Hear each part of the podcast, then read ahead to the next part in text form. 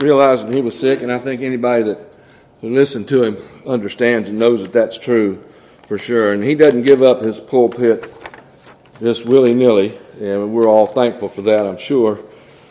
Um, I uh, have always said, and told Brother Gum and others, that I'm always willing. I may not always be ready. I may not always know what I'm doing, but I'm always willing, have been, at least in the past. And I recall the, the account of a man one time who turned down an opportunity to preach the gospel and preach the word and ended up in the belly of a whale. And so I don't want to be I don't want to be another Jonah, so we're not going to do that. We would this morning we'll start in Ephesians chapter 6.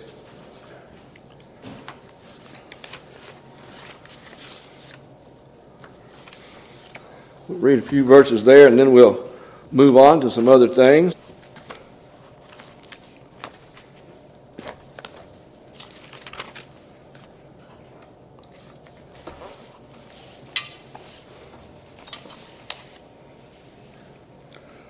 Beginning in verse 10. Finally, my brethren, be strong in the Lord and in the power of his might. Put on the whole armor of God, that you may be able to stand against the wiles of the devil.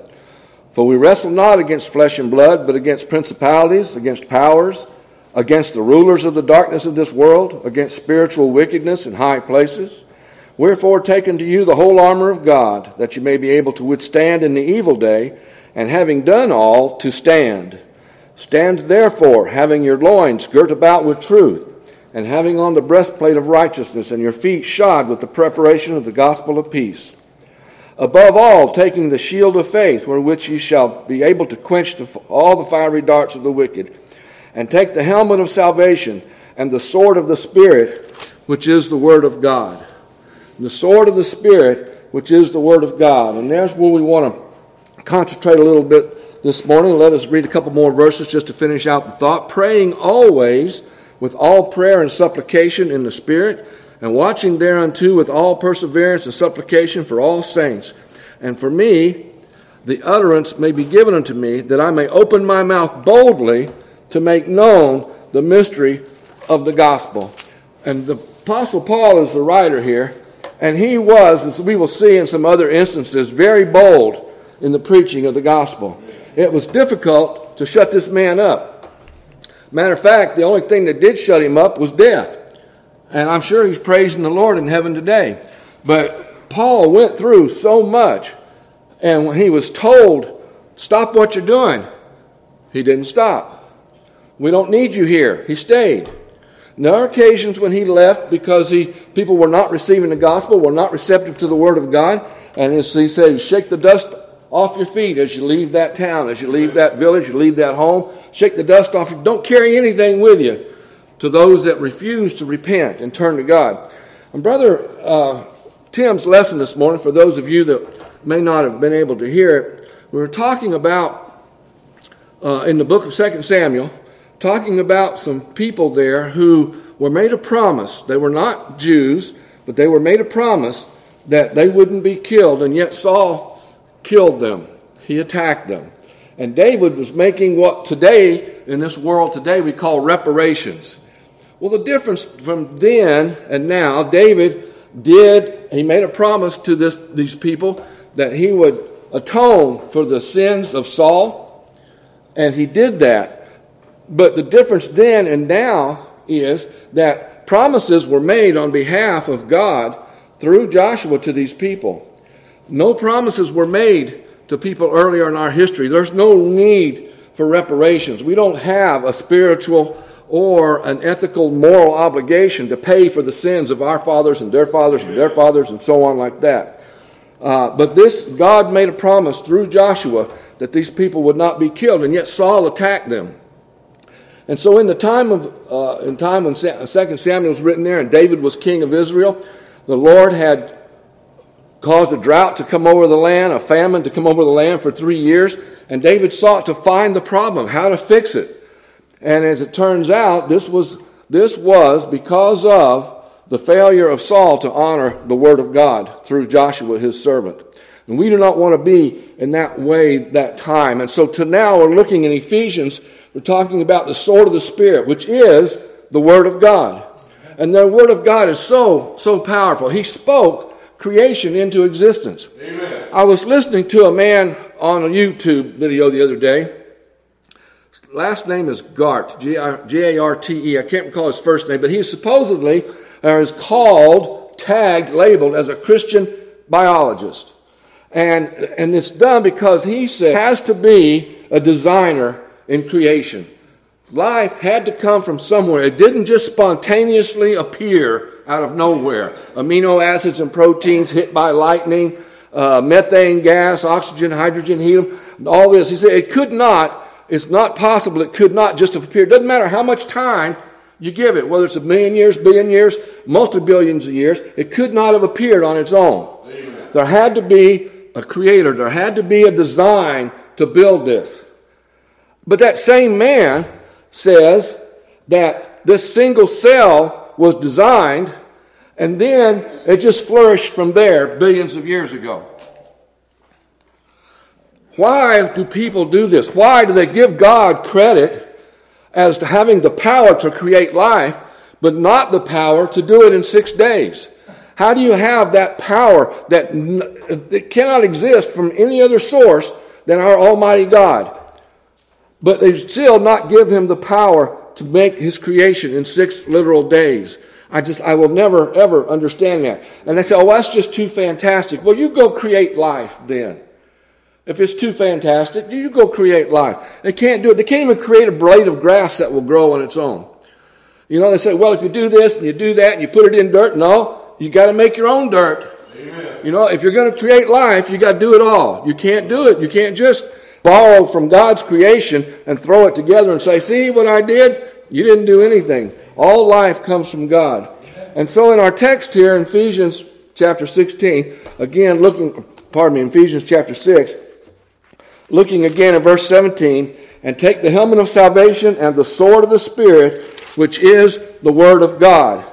This, the Word of God, our Bibles that we have in our hands, that we read and we study, this is our guide for life. This is the power of God unto salvation. And so we'll look over in Luke chapter 1, if you would, with me, please. The Greek word for word here in Ephesians is the same as in Luke. The Greek word rhema, rhema, meaning an utterance of the spoken word. And Luke chapter 1, verse 26 This is an account of the angel that visited Mary, told her about having a son, Jesus Christ, who was going to become the Savior of the world. We'll read just a few verses here. Luke chapter 1, verse 26. Start there. Well, you've probably already found it, and I'm still catching up here. I'm leading from behind, aren't I? And the sixth month, the angel Gabriel was sent forth God unto was sent from God unto a city of Galilee named Nazareth to a virgin espoused to a man whose name was Joseph of the house of David, and the virgin's name was Mary. And the angel came in unto her and said, Hail, thou that art highly favored. Notice, highly favored, not sainted, not to be worshiped, not an object of adoration. Hail, thou art highly favored. The Lord is with thee. Blessed art thou among women. And when she saw him, she was troubled at his saying and cast in her mind what manner of salutation this should be. And the angel said unto her, Fear not, Mary, for thou hast found favor with God. And behold, thou shalt conceive in thy womb, and bring forth a son, and shalt call his name Jesus. He shall be great, and shall be called the Son of the Highest, and the Lord God shall give unto him the throne of his father David, and he shall reign over the house of Jacob forever, and of his kingdom there shall be no end. Then said Mary unto the angel, How shall this be? seeing I know not a man. And the angel answered and said unto her, The Holy Ghost shall come upon thee, and the power of the highest shall overshadow thee. Therefore also that holy thing which shall be born of thee shall be called the Son of God. And behold, thy cousin Elizabeth shall have, she hath also conceived a son in her old age. And this the sixth month with her who, who was called barren, for with God nothing shall be impossible. And Mary said, Behold, the handmaid of the Lord, be it unto me according to thy word. and the angel departed from her. Again, according to thy word, the spoken utterance, the outward oral recitation of words, Amen. which is what happened was we're looking at back in Ephesians. Also here with Mary, the spoken word of God is very, very powerful. Here was a young maiden who knew no man ever prior to this point, and he, she was told she's going to conceive and bear a son. Well, how's that possible? With God, all things are possible. And this is something that Mary, along with others in her time, were going to be learning. Please turn a couple of pages over to Luke chapter 5. Luke chapter 5, we'll look start with verse 1.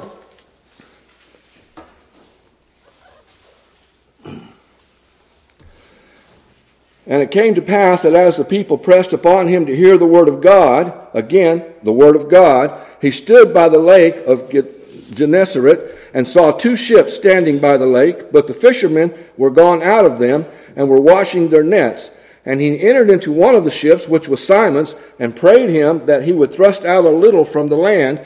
And he sat down and taught the people out of the ship. Now, when he had left speaking, he said unto Simon, Launch out into the deep and let down your nets for a draught. And Simon answering said unto him, Master, we have toiled all night and have taken nothing. Nevertheless, at thy word I will let down the net. And when they had this done, they enclosed a great multitude of fishes, and their net brake. When God speaks, when Jesus Christ speaks, things happen. There is power in the word of God. Simon had already said, Peter had already said, We've already tried fishing, Lord. And we just came up empty. And Jesus told them to let down your nets on the other side. And they had a multitude of fishes. So the power of God, the power of the word is great. It is very great with God.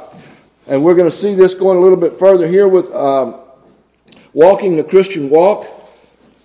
We have to trust that God's power will be evidenced through us and through our lives and able to be, to be able to withstand. So, how do we use this sword of the Spirit, this power of the spoken word of God? We're making it by a Christian walk, being a Christian. If being a Christian today were a crime, and it's fast coming that. And in many places in the world, it already is a crime to be a Christian. People are being persecuted, tortured, even killed for the cause of Christ today. 30, 40, 50 years ago, we might not have heard of those kinds of things going on, but it's always been that way, and it always will be. If you walk for Christ, you're going to be a target. And yet, so if being a Christian today were a crime, could you be found guilty? Could I be found guilty? If the police were coming down the streets rounding up Christians, would my name be on their list? Amen. Well, that's a good thought. Would my name be on their list? Am I spreading the word? Am I using the word and the power of God to present the gospel? And as we'll see later, Paul calls by the foolishness of preaching. Matthew chapter 7, we are required to bear righteous fruit. Matthew chapter 7, verse 16.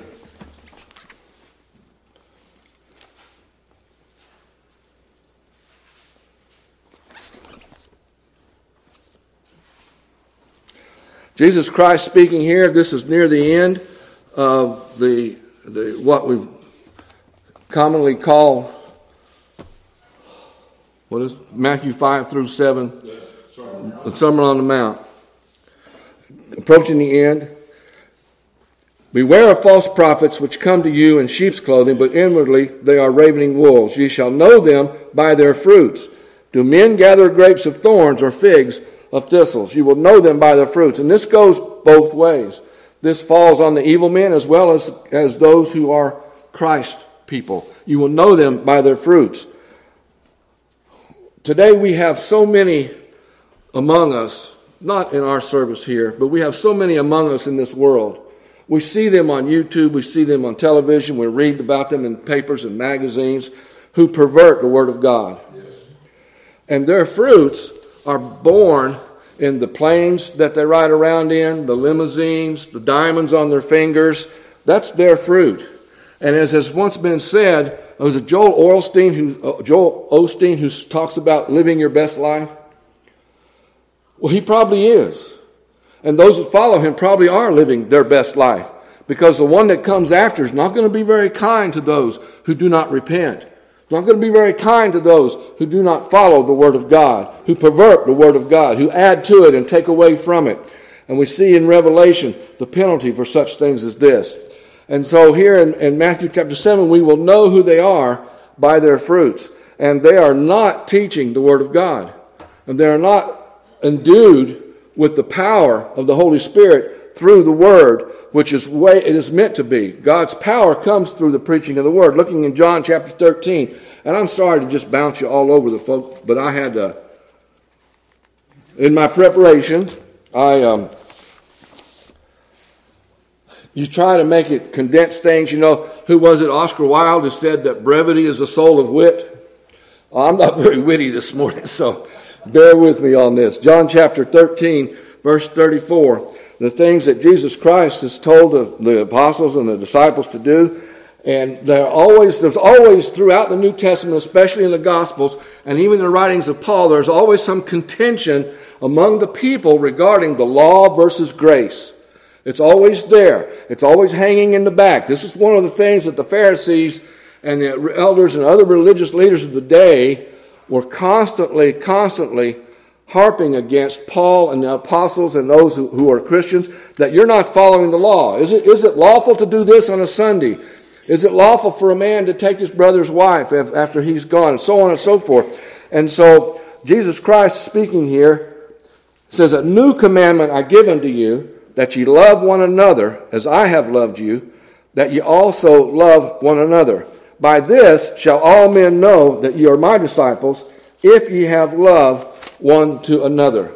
And so this is what Jesus Christ himself called a new commandment. Not a new gospel. Let's don't get that confused. A new commandment. And Paul said more than Paul said that you're the salt of the earth. You're the light of the world, a city that sits on a hill. So Oh, pardon me, that was Jesus saying in Matthew. So we are, in large part, the reason that God's judgment has not fallen upon this earth as it is. If you recall back with Sodom and Gomorrah, how that Abraham pleaded with God, pleaded with the angels, pleaded with the men, and one of those, Jesus Christ, pleaded, said, Well, what if I can find 50 people? What if I can find 10 righteous? Even just one righteous? And God said, if you can find them, you can find these ten righteous, I'll spare the city. And so God's wrath was spared, would have been spared if those righteous had been there. But they were not. And so there are not very many of us left, and we're becoming fewer and fewer every day. Philippians chapter 1, verses 21. Philippians chapter 1, verse 21. We want to let our conversation and our manner, that's our character, let our conversation, which is how we live our lives, our outward appearance to others, we want it to display the gospel of Christ. Paul said, For me to live is Christ, and to die is gain. Well, what could Paul mean by that? For me to live is Christ, and to die is gain. Well, he meant that by dying, he was going to go be with his Savior, Jesus Christ. He was going to be out of the concerns of this world. And if anybody suffered in this world, it was Paul. He said, But if I live in the flesh, this is the fruit of my labor. Yet what I shall choose, I wot not. Now, this is what's coming. He says, If I live in the flesh, this is the fruit of my labor. What I have today, if I live in the flesh, this is all there is. This is my reward here and now if I live in the flesh. And that's true of all of us and everyone else. If you live in the flesh, that's your reward for now, whatever it may be. That's not, you're not saving up rewards in heaven. He says, Yet what I shall choose, I wot not. What's coming? He's going to tell us what he's choosing. For I am in a strait betwixt two, having a desire to depart, in other words, to be with Christ, to die, to be with Christ, and so to be with Christ, which is far better. Nevertheless, to abide in the flesh is more needful for you. You cannot imagine, I cannot imagine the sacrifice that Paul made in this life. Just to be able to preach the gospel, just to be able to send out the word, to use it, to seek out the salvation of others. In Acts chapter 16, Paul and Silas were in Philippi. They had met Lydia, who was a woman who sold purple. They dwelt in her house. Lydia was a Christian woman, and she, uh, she was baptized. Paul baptized her. And so she entreated them to come and stay in her home. And then after this was after afterwards, and Paul left her house, he went he was on his way to prayer one morning, and he came across a woman who was a fortune teller, a soothsayer. Acts chapter 16, verse 16. And it came to pass, as we went to prayer, a certain damsel possessed with a spirit of divination met us which brought her masters much gain by soothsaying. I'm sorry, I'm going to have to turn to it. I've cut myself off there. Acts chapter 16, verse 16. I typically will write these things down or keep them in my notes, but I cut that one off. And so the next morning, they, were, they had been in Lydia's house, and they came out and said had brought her masters much gain by soothsaying. The same followed Paul and us and cried, saying, These men are the servants of the Most High God, which show unto us the way of salvation. Now, she wasn't trying to preach here, she was mocking him. She was mocking Paul and Silas. He said, These men here, these are the servants of the Most High God. They show us the way of salvation. And this did she many days. But Paul, being grieved, turned and said to the Spirit, I command thee in the name of Jesus Christ to come out of her. And he came out that same hour. And when her master saw that the hope of their gains was gone, they caught Paul and Silas and drew them into the marketplace and to the rulers and brought them to the magistrates, saying, These men, being Jews, do exceedingly trouble our city and teach customs which are not lawful for us to receive, neither to observe, being Romans. And the multitude rose up together against them, and the magistrates rent off their clothes and commanded to beat them. And when they had laid many stripes upon them, they cast them into prison, charging the jailer to keep them safely, who, having received such a charge, thrust them into the inner prison and made their feet fast in stocks. And so, here another occasion when Paul was persecuted, when he was punished for preaching the word. And so, this woman who was a fortune teller, who had a demon inside her. Uh, Paul cast the demon out, and her masters, the woman, the people, the men she worked for, were angry, saying that he's taken away the method that we have of making our living. We can't make a living anymore with this woman. They took him to the magistrates in the, and in the town square in the center of the city. They stripped Paul and Silas and laid many stripes on them. And we're not talking about stripes like I got when I was a kid. My grandmother, wonderful woman, godly woman, when I needed a little correction, I was sent out to choose the switch that I was going to get my little leg striped with. And oh, you don't want to come back with one little twig. Oh no, she wear that out on you and send you out for another one. Those stripes that were on my legs as a child when my grandmother whipped me for things that I had done wrong, it wasn't maybe hours at the most. They were gone. That's not what happened to Paul and Silas. They didn't lay them out here and say, oh, there you go, be on your way. They were whipped with bull whips, with sometimes perhaps even with a cat of nine tails. Their backs were torn open. They wore these stripes the rest of their life. This wasn't something that just healed in a matter of hours or a day or two. They wore these stripes the rest of their life. And Paul had been, had been uh, beaten a number of times, uh, even to the point sometimes where they thought he was dead. And one occasion, Paul was stoned. That crowd was so angry, they stoned him, and they thought they had killed him. Now, he had to have lain unconscious barely breathing, just so shallow you couldn't even see it. But they had stoned him so badly, they thought he was dead, and they dragged him out of the city and laid him outside the gates of the city. And then some brethren came along or were with there and observed it, and they went to retrieve Paul, thinking, probably thinking, it doesn't say this, I'm just guessing, probably thinking, well, you know, we need to, we need to take our brother, collect his body, and, and, and do right by him. And instead, Paul sat back up, and he hadn't died. But can you imagine what he must have looked like? Stones beat about his face and his head, his arms, legs, the bruises, the gashes, the welts, the swelling. The man was mistreated so horribly, horribly. And yet he got up and continued. and got up and continued to preach the word.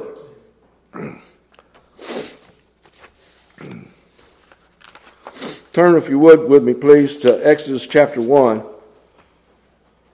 This is, uh, I'll try not to stay here too long. This area here in, in the scripture are some of my favorites. So many lessons, so many. Exodus chapter 1, verses 8 through 14. We're talking about the power of God. Exodus chapter 1, verse 8. Now there arose up a new king over Egypt, which knew not Joseph. And he said unto his people, Behold, the people of the children of Israel are more and mightier than we.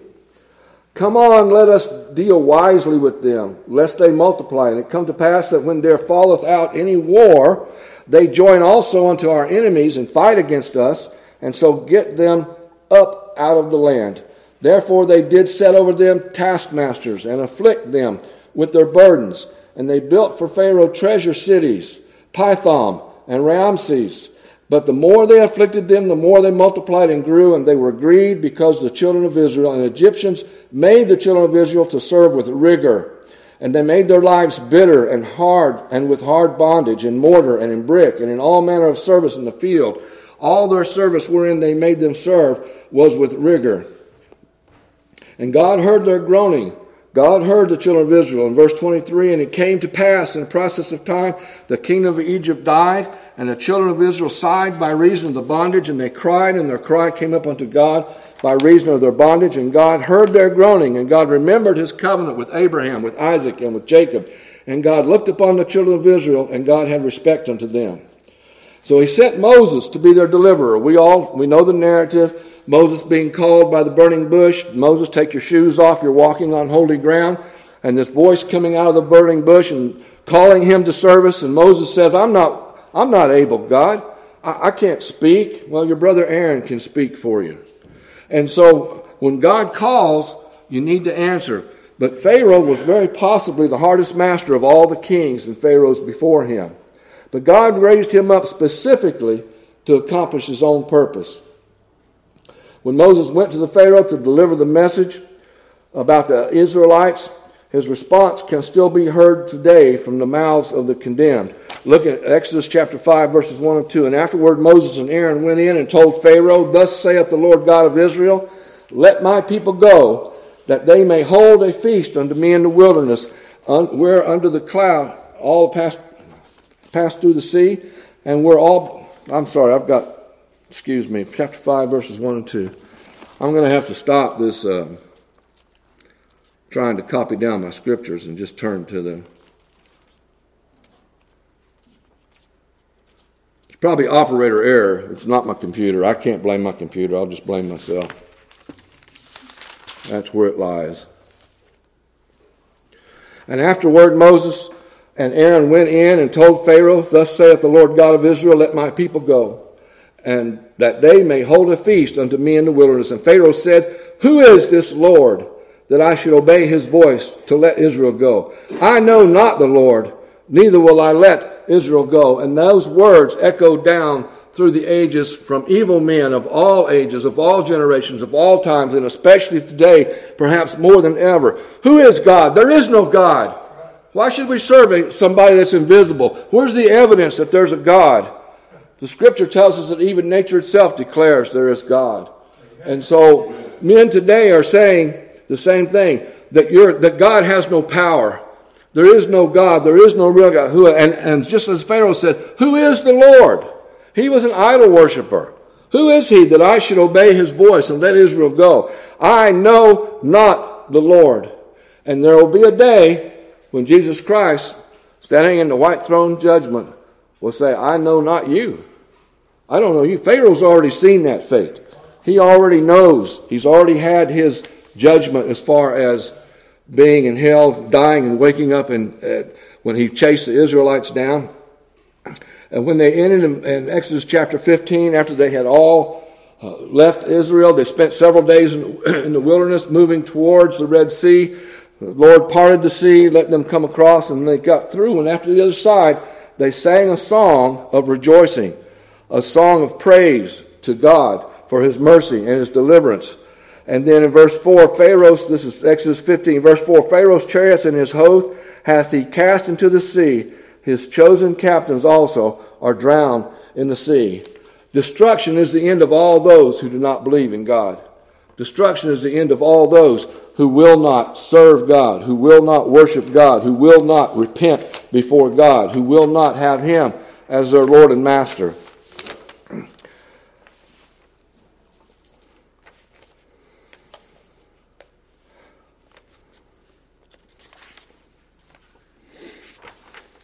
Look further down in verse 17. For the scripture saith unto Pharaoh, Even for this same purpose have I raised thee up, that I might show my power in thee, and that my name might be declared throughout all the earth. Therefore hath he mercy on whom he will have mercy, and whom he will he hardeneth. God raised Pharaoh up as an example to the world. He raised him up so that he could destroy him and show his power, exhibit his power. And it's not just because Pharaoh was killed and drowned in the Red Sea. The power of God was evidenced through the ten plagues. Each one, when Moses went, Moses and Aaron went and told Pharaoh, let the people go, and he refused. His heart was hardened. He refused to do it. God displayed his power against Pharaoh and the Egyptians until finally, in the end, the last plague, the death of the firstborn, including the son of Pharaoh. And that's when Pharaoh said, Let them go. He's enough. And after they had gone, he had a change of heart. God caused him to have a change of heart. He decided to chase them down. And that was the final end of Pharaoh and his ultimate destruction. Go, go with me, please, back to the New Testament. Romans chapter 9.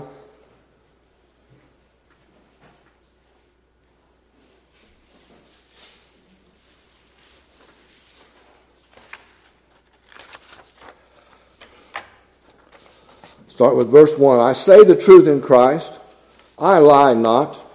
My conscience also bearing me witness in the Holy Ghost that I have great heaviness and continual sorrow of heart, for I could wish that myself were accursed from Christ for my brethren, my kinsmen, according to the flesh, who are Israelites, to whom pertaineth the adoption and the glory and the covenants and the giving of the law and the service of God and the promises, whose are the fathers and of whom, as concerning the flesh, Christ came, who is over all, God blessed forever.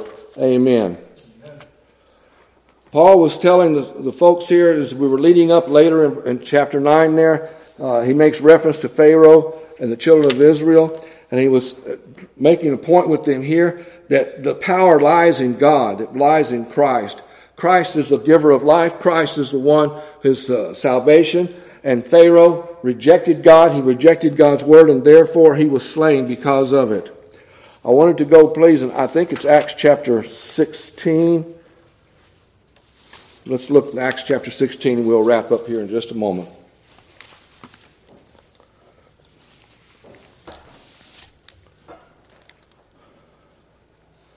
This is where we began.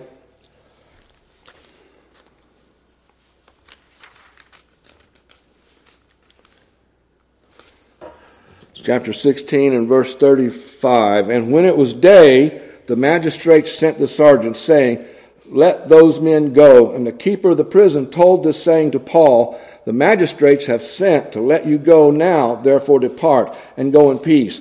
But Paul said unto them, They have beaten us openly, uncondemned, being Romans, and have cast us into prison, and now do they thrust us out privily. Nay, verily, but let them come themselves and fetch us out and the sergeants told these words unto the magistrates, and they feared when they heard that they were Romans. And they came and besought them and brought them out, and desired them to depart of the city. And they went out of the prison and entered into the house of Lydia. And when they had seen the brethren, they comforted them and departed. And Paul was given a reprieve here. Those who had condemned him, those who had punished him, had beaten him, had laid stripes upon him, sent him to prison, told the, the jailer, don't let them out. Make sure you keep these men in the prison.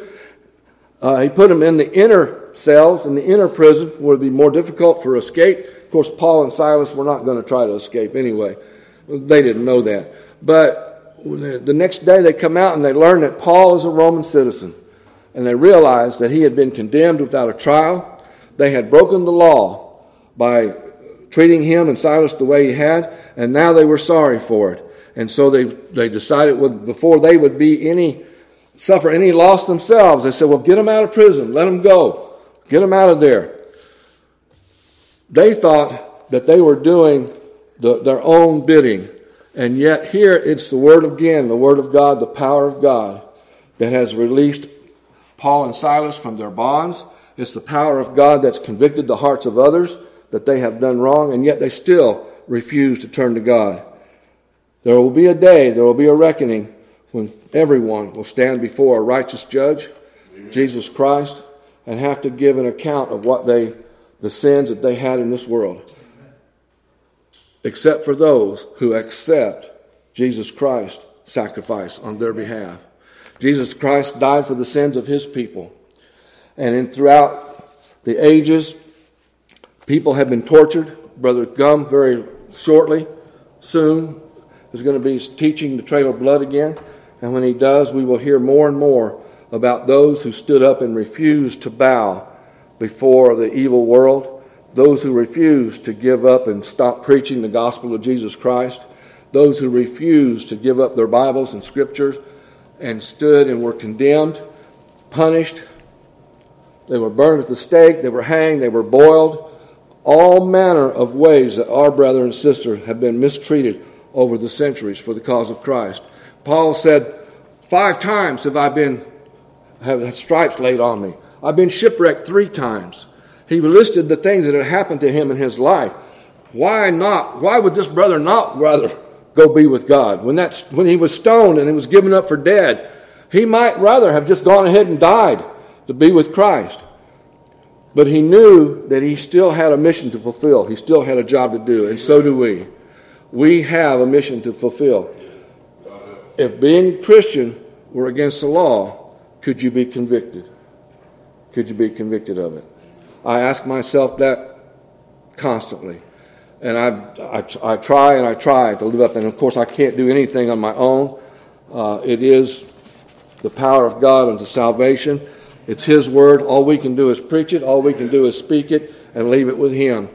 And so you know, we come across many today who not only think that it's their job to build a giant church, and regardless of how many compromises you have to make to do it, they not only think that, they think that they're, or they claim to be doing God's work. Some of them know they're not. Some of them know that they're just outright grifters.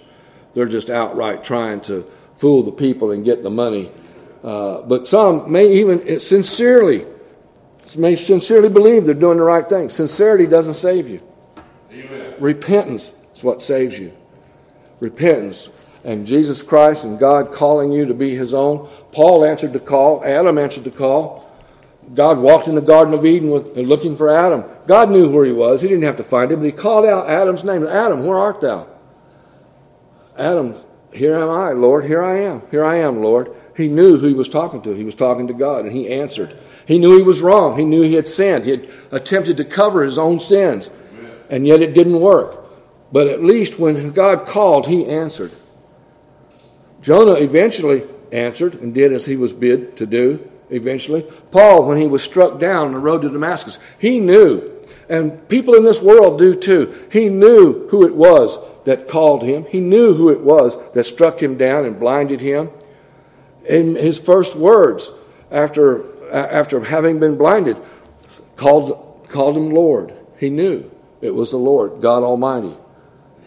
And people today will ignore it. And if you have heard the voice of God, you'll know it. There's not going to be any doubt. There's no guesswork. People say sometimes, and I've heard them say, Well, how do I know? How do I know? You'll know. God's not going to leave any doubt in your heart and your mind. You're going to know if, if you're called. But the call is not to riches and glory. The call is to repentance. And it's that repentance that separates us from those who think that they're going to take over and do, do uh, religion in their own manner, in their own way, using their own words, rather than the power of God. Brother God.